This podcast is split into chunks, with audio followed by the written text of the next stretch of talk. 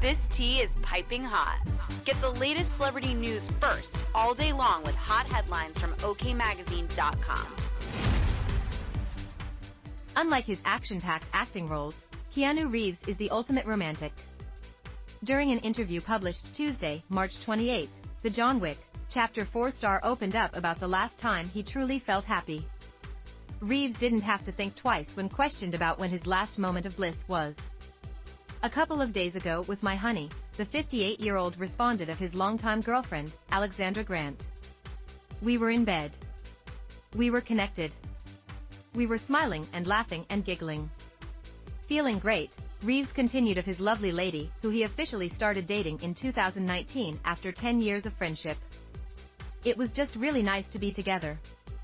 Reeves and Grant's bursting love for one another dates all the way back to more than a decade ago in 2009 when the couple met for the very first time at a dinner party.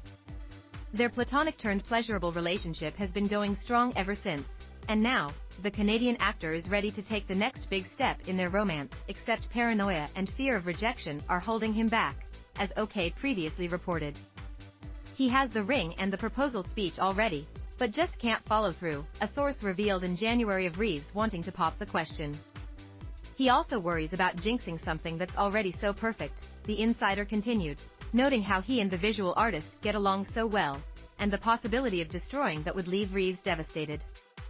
It's been so much fun hanging out because she's so cool and intellectual. She constantly astounds him, the source explained regarding one of the many things the Constantine star loves most about his girlfriend. It's really all in his head, the insider added of his engagement desires.